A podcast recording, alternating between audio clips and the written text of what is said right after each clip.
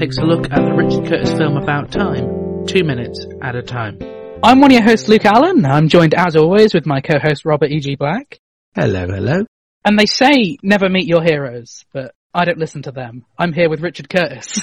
Well, look, I'm so pleased. My heroes, I must admit, my heroes are Marlon Brando and John Lennon and Bob Dylan. I'm sure they'd all hate me. So I think it's not necessarily a bad idea. And I regret having met Bob Geldof. So so obviously, as I've said, like you've inspired so much of what I've done as an amateur filmmaker and the amount of films I've watched. And so I would consider you to be sort of an auteur of, of filmmaking. Would you consider you have a specific style or authorship with your films or? Well, I don't know. I don't know that I thought I did, but in the end, you suddenly have to face the fact that you're probably interested in particular subjects and you probably do it in a particular way. I often think of, you know, painters. I always think every time that Chagall looked at the world, did he genuinely just see, you know, gypsies jumping over houses? He must have known there were other ways of portraying the world, but you obviously do get, you, you know, when you interact with the idea of writing and filming, the same things must come through. So I, I do feel there's probably a common thread and a common feeling and the way people talk is probably, you know, similar. So I think auteur might be a bit grand, but I've definitely got, you know, styles and subjects that, that consistently appeal to me. And then you just surprise everyone by writing a film like Trash and just. Yeah, I know. well, indeed. In Portuguese. So, Yeah. you know, I, I, I put that on and I was kind of like, um, am I watching the right film? I had to double check it was the same Richard Curtis, just just in case. Well, it's my son Spike's favorite movie of mine. Um, but then I think he's only watched three of them, so it's not exactly very co- highly competitive. so, Robert, there was a, a, a Oh. thing you have been wondering for a while. Yeah, as the films. often the only American on this show, we wondered why you have token Americans in your scripts. Well, that's a very interesting question. You know, they're not in a way token. So let's think. You know, Jeff Goldblum's in the tall guy because I, you know, had a couple of English ideas and the film company rejected them. and then I said, get me Jeff Goldblum or Judge Reinhold, I think. And they sent it to Jeff Goldblum and he said yes. So we had him and I was thrilled. Andie MacDowell, that was very specific because she had to go away. Hmm. You know, that was the structure of the plot. Notting Hill, interesting. You know, we did think, are there any French movie stars or Australian movie stars who are big enough? An English one, it wouldn't quite have worked if we'd got Emma Thompson or something. So I don't really do it hugely on purpose, but on the other hand, you know, there are just so many brilliant American actresses and I've worked with all the English ones that like in about time, the opportunity to work with Rachel was, you know, irresistible. Have, have there been any like actors that you really still want to work with that you haven't quite yet?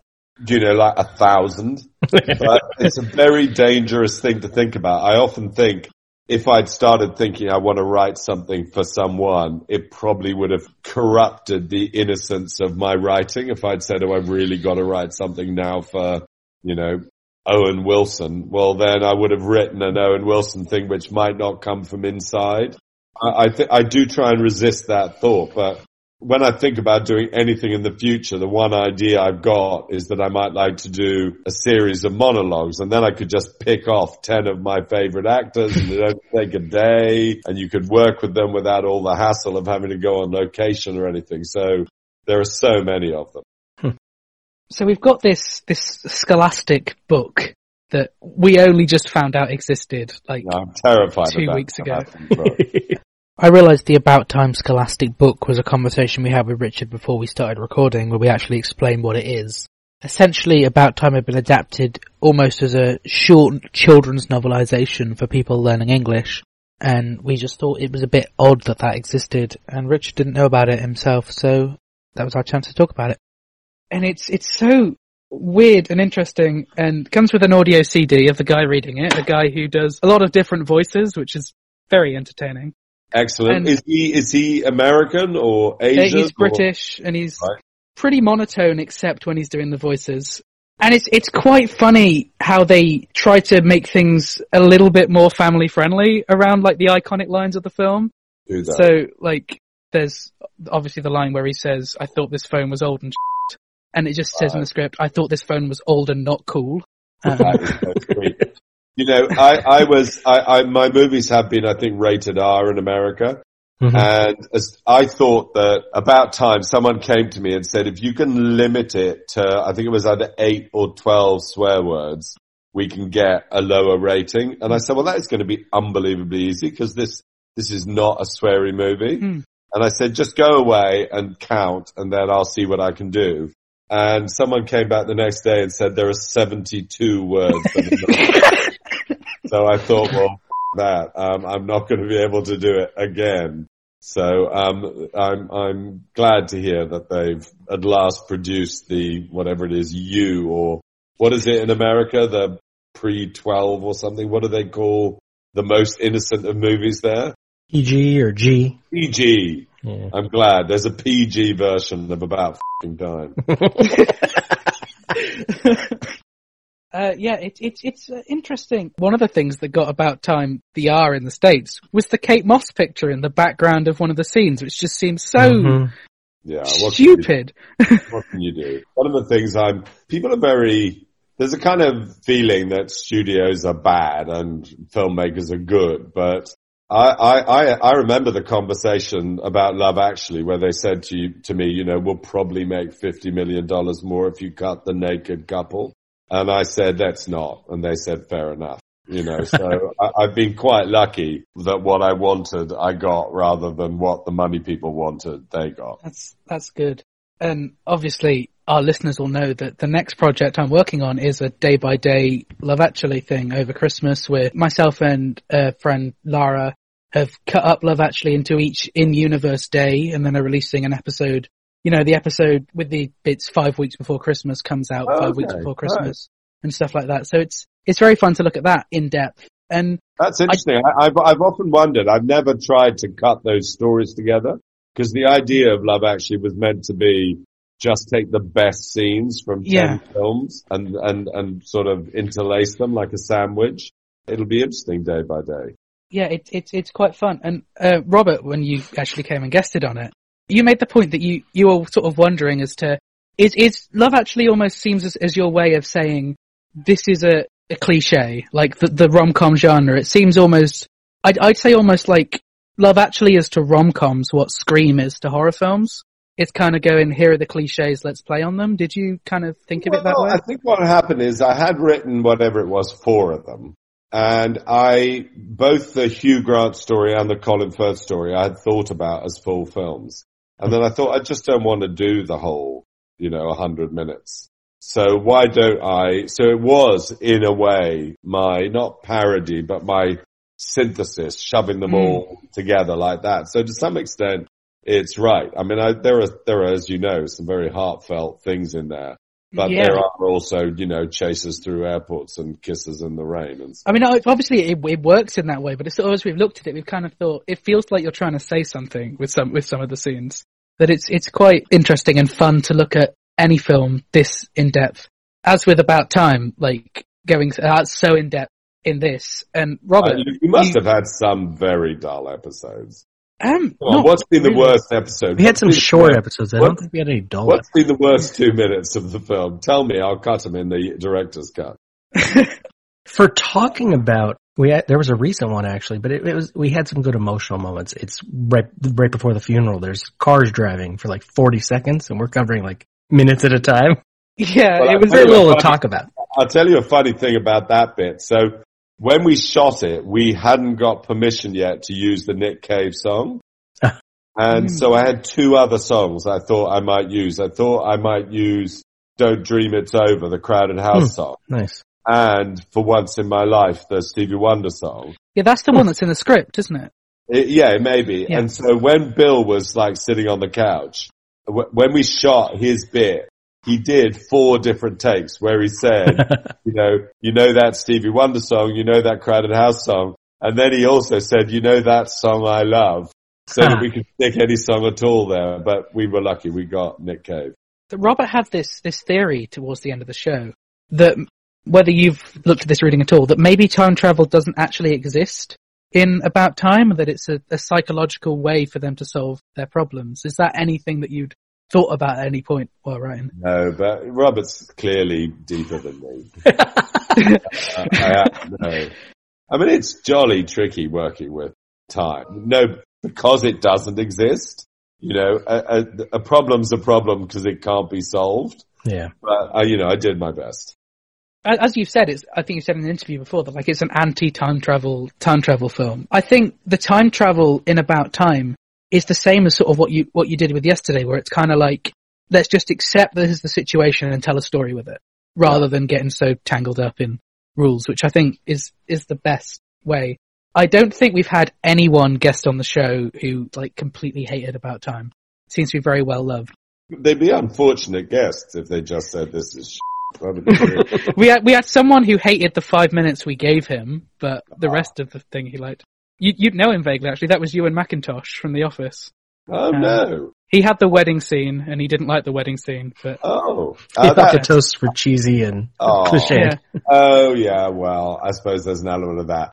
Uh, I mean, I love, I love the, the actual sort of, you know, rain and everything because yeah. that mm. song, Il Mondo, was my dad's favorite song. We went on holiday to Elba when I was young and every night we used to go to the local town and my dad would buy us, you know, one ice cream and the whole day would be about working out whether you wanted, you know, stracciatella or caramel. But there was a jukebox there and we put on that song every single night. So I've been wanting to put that song in a movie since I started in the movie. So it was a real, mm. was a real thrill to have Il Mondo. It's my ringtone now as well since doing this oh. show. It's oh, and I you know, it. it. was, it was either written by or orchestrated by Ennio Morricone, the greatest mm. I've had an Ennio Morricone score. That's what I get. and and another song that you you know uh, I, I heard were quite keen to put in was Ron Sexsmith, "Gold in Them Hills," and yeah. we managed to have Ron on the show a few weeks back. It was just incredible to talk with oh. him, and that's led to some weird things. Like I was chatting with Ron afterwards about some of my some of the music my school were doing, and next thing I know, he sent my school's cover of "I'm Still Standing" to Elton John and we've all been invited as guests to Elton's next gig, and that just came oh. out of like so, that is so great. Um, yeah. I mean, I love Ron. And the funny thing about that is that sometimes I've written films inspired by songs that didn't get into the film. So that while I was writing Notting Hill, there were three songs I was absolutely obsessed by. I just listened to three songs on a loop. And they were Secret Heart mm. by Ron, Wasting Time by Ron, and then Everything But the Girls version of Downtown Train. But the there's a scene in Notting Hill where Hugh and Julia just sort of hang around together for a night because she's come to his house and wasting time. Where's the crime in wasting time with you? That was mm. what the mood I wanted to to portray. Is there a, a film of yours that you consider yourself most proud of out of all the films you've made? I don't know. I mean, weirdly, I do. I, I'm I'm kind of interested in the fact that have you ever seen Girl in the Cafe? Yeah, it's one yeah. of my favorites. Well, Girl in the Cafe, I'm kind of proud that I managed to write a film about G7 conferences. So I think just, just as a challenge, I'm kind of proud of that one. I also thought it was so well directed by David Yates, who then, you know, went on to do all the Harry Potter films. Yeah. So it kind of gives me special joy because so much of it is not done in the way I would have shot it and is all the better for it. And obviously, it's it's a it's a cliche, uh, well not, not a cliche, like a, a, joke, a recurring joke in your films is the Bernard thing, yeah. which you've talked a lot about. Is there is there any favourite insertion of Bernard into one of your films? There's one where there isn't a Bernard, but there is a, a guy called Bernard Bellew is in the credits. I'm quite, mm. I'm, I'm thrilled about that. So at least I've stuck to my guns. That was yesterday, wasn't it? Yeah, I think that yeah. was it. He was one of the producers. Yeah. Where's yeah, the Bernard in about time? Um, Bernie is one of the friends, is that right? I, I think it's he talks about his mum. Yeah, it's not it? an actual character. They say that her name. He says she's quite broad. Bernard would be a better fit. Oh, okay. Um, Very good. Harry yeah. says that. I'm glad mm. I hmm. got that in. I thought it was Tim in Dame Noir. Oh yeah, yeah, yeah. That's right. Harry says she looks like a. F- F- FYI to the listeners, it's been literally no. months since we recorded our other episode. Not Winston Churchill. I Yeah. think, by the way, I've got a, can you make sure that you're, can I give a word of advice to my listeners, which is do watch like crazy. That's one of my favorite movies. And you know, the cameraman from that, I employed John Guleserian to shoot this movie because I hoped I'd be able to make it as classy as, as that one. But I bought it the other week, but haven't managed to see it yet. But no, yeah, it's it's, great movie. it's Great, great. movie. Much better than mine. So you, you've had you had brief cameos in Dead on Time and The Tall Guy, and it was thought Love Actually, but Emerson said that she didn't think it was you in Love no, Actually. that's, I'm not in that. Emma's legs are in love, actually. She's carrying a Christmas tree right at the beginning. Ah, Yeah, you see her legs or her hand or something. I was trying to figure out when we got to that bit as to who was carrying the tree, so that's interesting. My kids have popped up in Yeah. in lots of them. Mm. In, in what you now tell me is the dreadful wedding scene. you can see my son Spike. And oh, I thought he was going to mention his daughter. Yeah, I was going to say, can we talk about Scarlett's bit? No, the biggest thing. Oh yeah, that's right, the hawk. Um, the biggest thing is that it, it's my son Charlie, you know, on the beach Yeah. with Bill, which he's so proud of, and he dyed his hair orange all summer and stuff like Ah. that. And Domhnall is so furious about that scene because whenever anyone talks to him, they say, "Oh yeah, my favourite scene's the one on the beach," and he says, "Literally the only scene not in." But hmm. that was pretty well the inspiration for the movie. I thought of that scene and in a way almost played the movie back from there. it's it's it's a beautiful scene. Well, one of the things about the movie, you know, I, I always say that my movies now just look like very expensive diaries to me because when you no longer have to focus on this sort of innocence of the edit, when you, every time you edit the movie in a way, you've got to pretend you haven't seen it before. But when I, it's so relaxing when I finally finish the movie that I can just watch it, but I no longer pay attention to the plots. But we only had one day to shoot on the beach and there's quite a lot on the beach. Yeah. You know, there's the sort of scene with Rachel at the breakfast and then there's the scene with him and Lydia. And so that scene, which I knew was the most important scene, it was like 5.30 or 6.30 at night and we were suddenly out of time. Uh, and it was a real rush. And that's where I was so glad that I cast Charlie because Charlie had known Bill since he was three and they were actually friends. So I didn't have to fake that relationship and everything that they do. And I was standing miles away on the top of the hill filming down on the beach. Uh, it's, they're so sweet together, but they're sweet because they were friends rather than because, you know, Bill had been told to behave in this way and Charlie had been told to behave in that way. I mean, it, it, it's beautiful. And um, am I right that the I've read something about the beach being a naturist beach as well? Was that a an issue you had to come across, or was it all just closed? funny, funny you say that. I think that might be true. I think we might have had an issue of clearing away. We didn't have to use any CGI in the end, but it was it was not a particularly nice day, so we were lucky there were no random nudes. and the colouring of the film is a thing which I've not noticed many people commenting on until we got back on the show. But there seems to be a very sort of deliberate match between the family and their clothes matching to the colours of the house and stuff. Was that something that you had thought throughout? Oh, I wish I had. I, wish I had. I mean, you do you do become obsessive in the grade about what the movie looks like, and you know, I did have. I, I did want it, you know, I always want my movies to be ecstatic in one way or another, so I probably pushed all the colors and everything like that, but uh, I can't say that it went as far as the costume. Because uh, there, there is some brilliant matching of like what was what would you notice that quite often it seems like their clothes are matching when they're at home and then not so Yep. much when they're in environments they're not Especially Tim. comfortable in. Yeah, it's there you go, some extra credit. You can About Time wasn't your first time doing time travel because there's Blackadder back and forth and the beautiful Doctor Who episode Vincent and the Doctor, Yeah. which when I realized you wrote that, it was just like because that would be my favorite episode of Doctor Who for years, and it was kind of like, oh, it also turns out my favorite writer wrote that episode. Oh, that's very sweet of you. I mean, it is funny. Why is it that it matters so much? I think it's because you, as you get older, you know, you can't fit around with time. You can't make things better. You can't fix things. And I think particularly, you know, my mum and dad, I think my dad had died when we did about time and I you know, my sister took her own life and that's in a way what Doctor Who was about. Hmm. So I do think that it becomes a very attractive idea as you get older if only you could, you know, go back and have a second chance at things. So it, it has been a subject. And I always love, by the way, I love time travel movies. I love Bill and Ted. I love Looper. You know, I, there are all sorts of films I adore. Just like Love Actually. I mean, literally in my list of favorite movies, Short Cuts would be there, Nashville would be Nice. there, Pulp Fiction would be there, Smoke would be there. You know, I, I love Hmm. those movies where you get more than your money's worth. Hmm. So, as we talked about time travel, I'm sure you were asked this like a hundred times during press for About Time, but we asked this to every guest on the show. If you had to go back in time to some point in your life to either relive it or change a tiny thing about it, what moment in your life would you choose? Gosh. I might talk my parents out of sending me to boarding school. That was pretty brutal. I'm not sure I'm happy about that. I tell you what, I'd like to go. I can't remember the first time I met Emma, and and it, and she's very cross about that. She feels as though the moment I met her should be more memorable.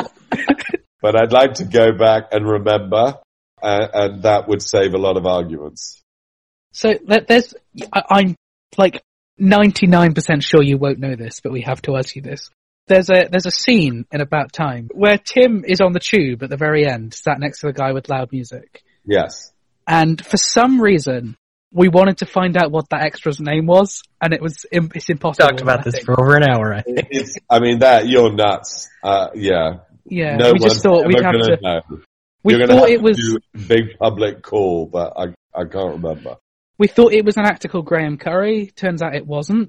But hence, there's lots of Graham Curry in jokes on the show. People can now buy the Graham Curry fan club t-shirts.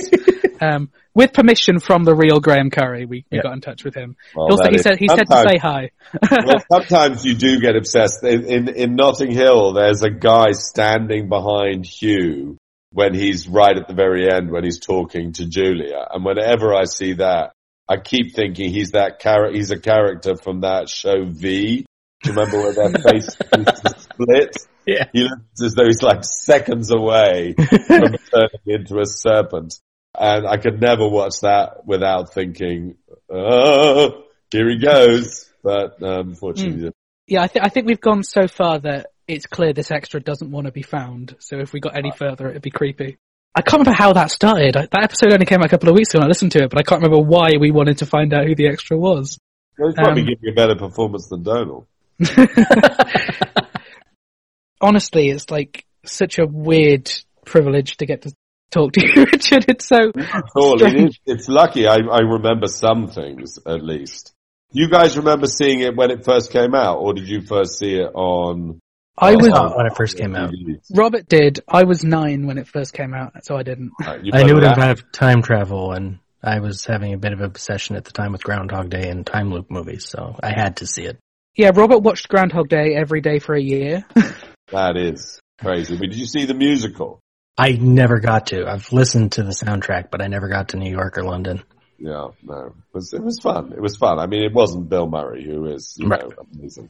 Very interested in, in Andie MacDowell and what an incredibly effective foil she was. I mean, it is Mhm. interesting that she made Four Weddings and Green Card and Groundhog Day. How she's kind of an actress who reflects very well upon the person who falls in love with her. I think she Yeah. was, she was great in that movie.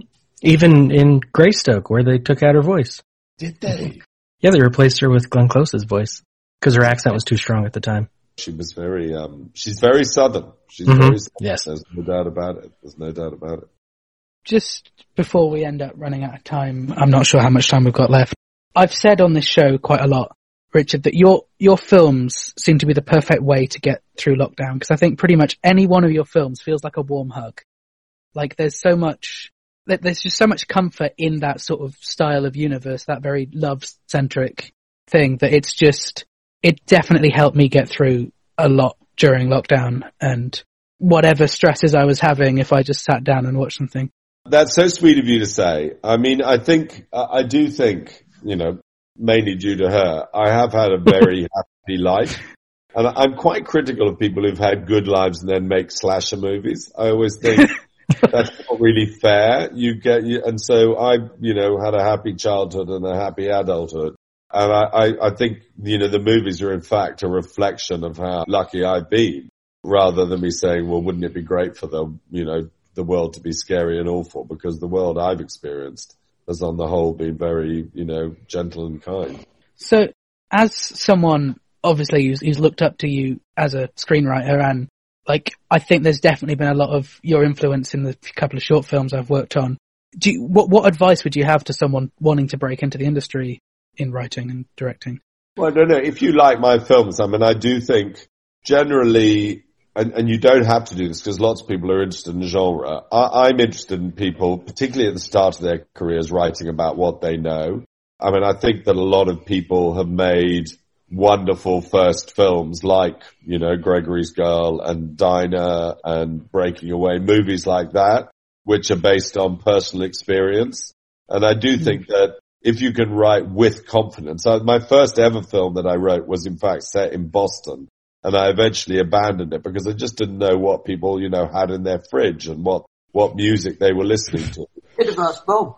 Yeah. So my, I could have asked you for hints, but I think that, you know, that is my advice and to trust your own instincts. And, you know, when it comes to jokes, if you're writing jokes, write things that make you laugh. And when you've written them, underline them because it's very easy to forget which bits you found funny as you were actually writing them. But also, you know, don't be greedy. When you first make a film, don't, you know, don't ask for too much money. Just get the first film made. And just FYI to the listeners, that voice they just heard was Emma Freud, who we've obviously talked about throughout the show. Um, Oh, have so- you? Hello. Yes. Yes. Hello. Hello, Bob. Oh, by the way, that's another good bit of advice, which is get a script editor who, who likes you. The real, the real problem is script editors often, you know, they're imposed on you by someone else and they've got their own random taste and they don't really, you know, they want to make a movie that vaguely reminds them of the movie that they read. But working with Em, you know, she knows me so well. She knows what I'm trying to do, what I'm trying to say, where I've pushed it. I think that is a really good note is if you've got someone who's a friend or a family member or a girlfriend or a boyfriend or anything like that, get them to be your editor. Don't, you know, pick, you know, someone from a film company who will tell you to put in a car chase. Hmm. Let me try and think of a couple of things about About Time. One is a dreadful confession. When I started writing it, I was kind of planning it out and I really started with the second half, not the first half. And I remember all my notes just said some romantic stuff for the first hour. And then I was really interested in the second hour because it was the first time I'd written about my real life insofar mm. as marriage, you know, because I was actually going out with them already when we did four weddings. And so I kept on writing these movies about the first time you meet someone, whereas the life I was living was interesting because of living with someone and having kids with them and everything like that. So I do think that one of the things I like about About Time is that it deals with kids and mums and dads and, you know, Yeah. the way that marriage goes on. So I was quite happy about that. And if I ever had written another film, I think it would have moved even more in that direction, being even more about brothers, sisters, family, rather than about the sort of first bloom of love. Well you just have What? a new film. And that's all about kids, Yeah. yeah. it's about family life. Yeah, I'm writing an animation which may or may not get made, but that's all about, just about kids, yeah. Is that based on the children's books that you're yeah, doing? Because I was reading, yeah. about Well yeah. spotted, Luke. I only found out about the books like a couple of weeks ago and I was like, ah.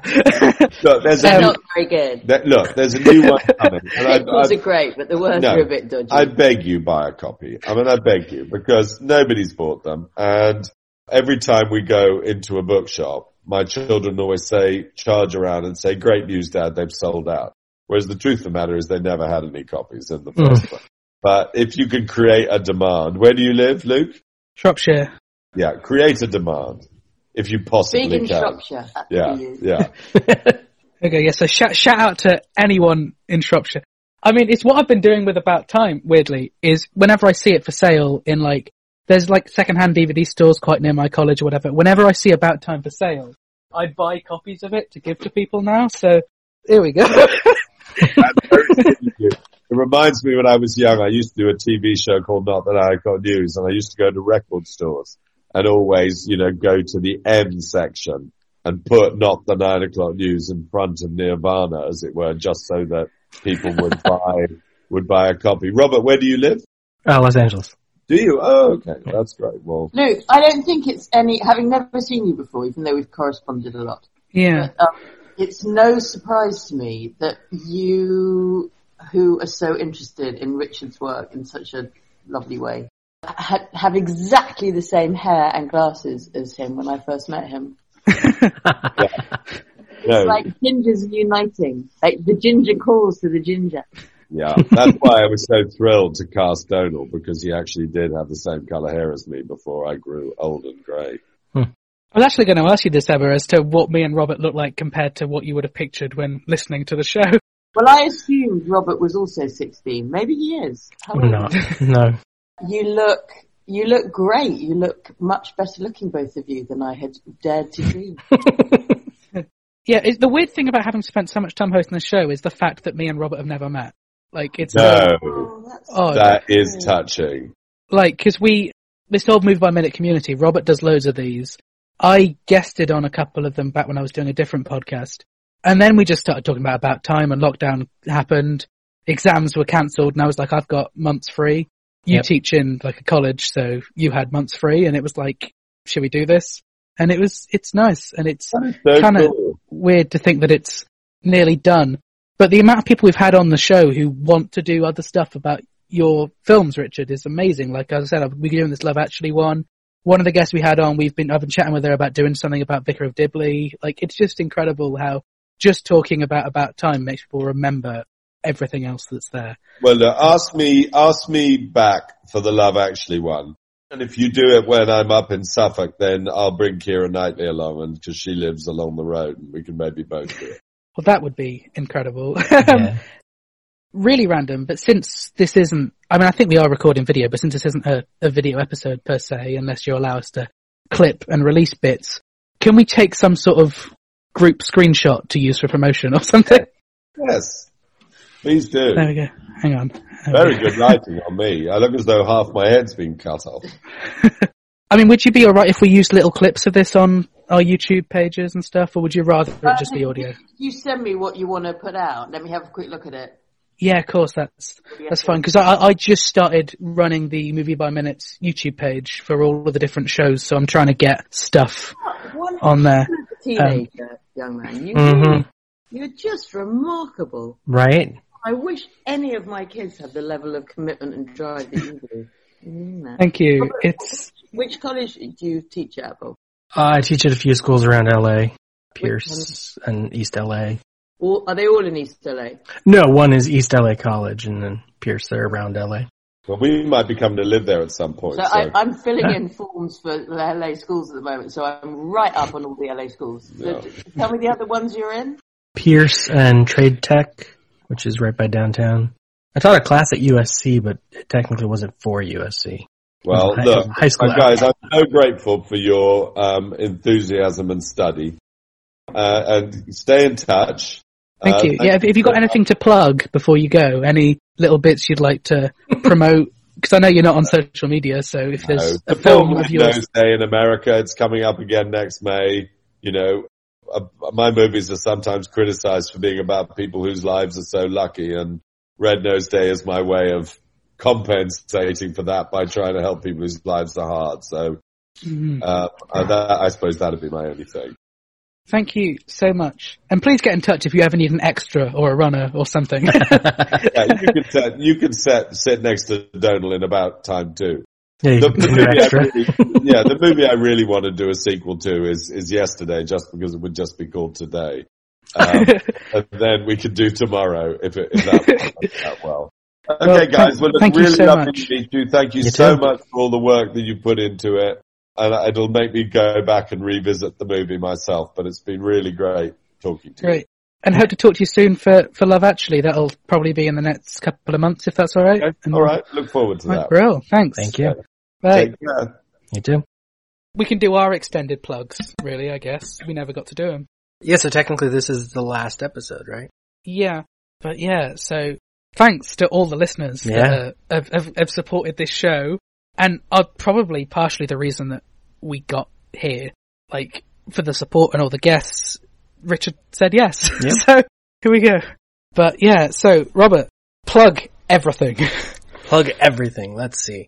First of all, Robert E.G. Black on social media, lemmingdrops.com for links to, among other things, our merchandise. If you click on the store link, you'll see our two shirts for this show and some products Two minutes about time and Graham Curry. Uh-huh. and some links to all my other shows, which are Michael Myers Minute, Dave Made a Minute, The Room Minute, Annihilation Minute, Mandy Sucks Minute, Cock and Bull Movie Talk, titles changed, Yeah, I realized that. and Pump Up the Minute, and coming soon, Five Minute Arrival, and I think I skipped something. I think you did. I don't know what. What are you going to do when Cock and Bull has finished being covered? I, I don't know. I, my idea right now is once I get to the amount of episodes it would have been if I covered the movie properly, I'll be done. And so right now it's more of a question, what do I do when the bracket ends? Because the bracket might end before that. Uh, so I don't know. Just do whatever. Yeah, I guess that's all I got for plugs. If you go to the, the YouTube channel that Luke's t- been talking about, the MXM one, there's a link there to my ad for all of my shows, including like four upcoming ones. Yeah, I think Pump Up isn't mentioned in the ad, is no, it? because it did not exist. That's the thing. It didn't exist, then it became a thing, and is already half, we're over halfway done. um, so on on my side of things, the listeners can find Yeah, where can we find you on social Unstable. they can they can find Unstable as is a thing. If they live in Shropshire, the date will be decided by now, but at some point in November, Unstable's being screened at the Wellington Orbit Cinema. So this is uh, if if you happen to live local to me, want to see Unstable. Unstable's not on YouTube anymore because of that. And then we're gonna see whether we can get it on some streaming platforms. I don't know. I just wanted to do something because there's I can't really make other- films right now. Yeah. I've had enough of Zoom movies. Get it up on Amazon. I don't want to make a lot of short films on there. outside of that, 16th minute and common denominator if they want to, but they're awful. they're just terrible. But they exist and they're online. Outside at that as well, Please Be Seated is dead, but is, there's a few episodes out there. Some really good ones, I think, hopefully. I did a show called The Bottle O Podcast on YouTube, like about four years ago. Mostly interviewing YouTubers that don't exist anymore, but one episode does feature Matt Lucas. Oh, nice. So that one you, you can listen to. I'm just plugging everything. Mr. Middle's Muddles was the first film I ever made. I was 10. Hmm. My granddad technically directed it and I was in it. It was just a weird thing with like the corridor in my grandparents' house and it was very much the almost Scooby-Doo-esque come in one room, come out Nice. the other kind of thing for about seven minutes. If, if we're promoting that up with more. crazy outlandish things, I would like Yeah. to mention Rabbits, which was my Lego stop motion version of David Lynch's sort of short film, which was also part of, uh, Hmm. oh, it was part of a longer movie. I forget what that one was called, but he did, he released it as a short film as well. And I remade it with Lego figures. That is great. Mr. Middle's Muddles was of course followed up with more muddles for Mr. Middle. um, and then there is the final and I believe greatest in the trilogy, Mr. Middle's Holiday. Hmm. And unironically, I have been talking with my granddad about like, we need to do a Mr. Middle film because it's Mr. Middle's Holiday will be five years old in February. Mhm. And, you know, the fans are just waiting you- for you need a Mr. prequel. Middle. a prequel where suddenly I've aged five years. no, there's, I, I think with the stuff I've learned about film since then, there will be Every five years, uh, remake I'll be able them. to do. That was my other idea, is because I just do the first one again without the continuity errors. Like the cuts being so obvious because there's a dog in the background who sits and stands up randomly. But they're still on YouTube. I've I've taken some other videos down, but for, I've kept them up.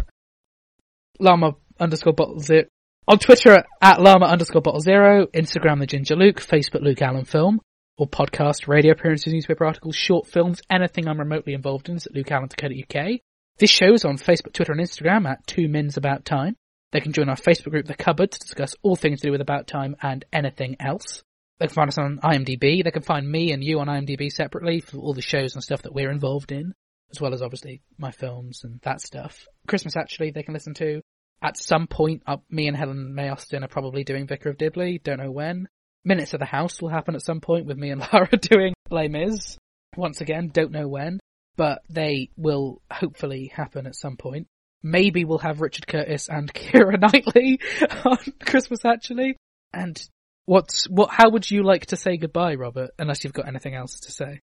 I was trying to remember what the last line of the movie was, and I couldn't. It was bye bye, see you later, but we did that. so what? We've also done the speech actually, which is a shame. The truth is now I don't travel back in time at all, not even for the day. I just try and live each day as if I've gone back to that specific day. I, oh heck, I can't remember what the rest is. Why don't I read the very last line of the script? We touched on this in the commentary. Oh, in, the, in this actual script? Yeah.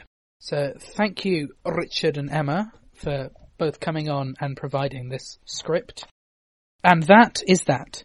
The reality of dinner with someone you love at the end of a normal working day is actually what heaven is. The end. Two Minutes About Time is a production of Lemming Drop Studios in association with Bottle O Productions. The Two Minutes About Time theme is performed by Ethan O'Mahony and is a cover of the About Time theme originally composed by Nick Laird-Clowes.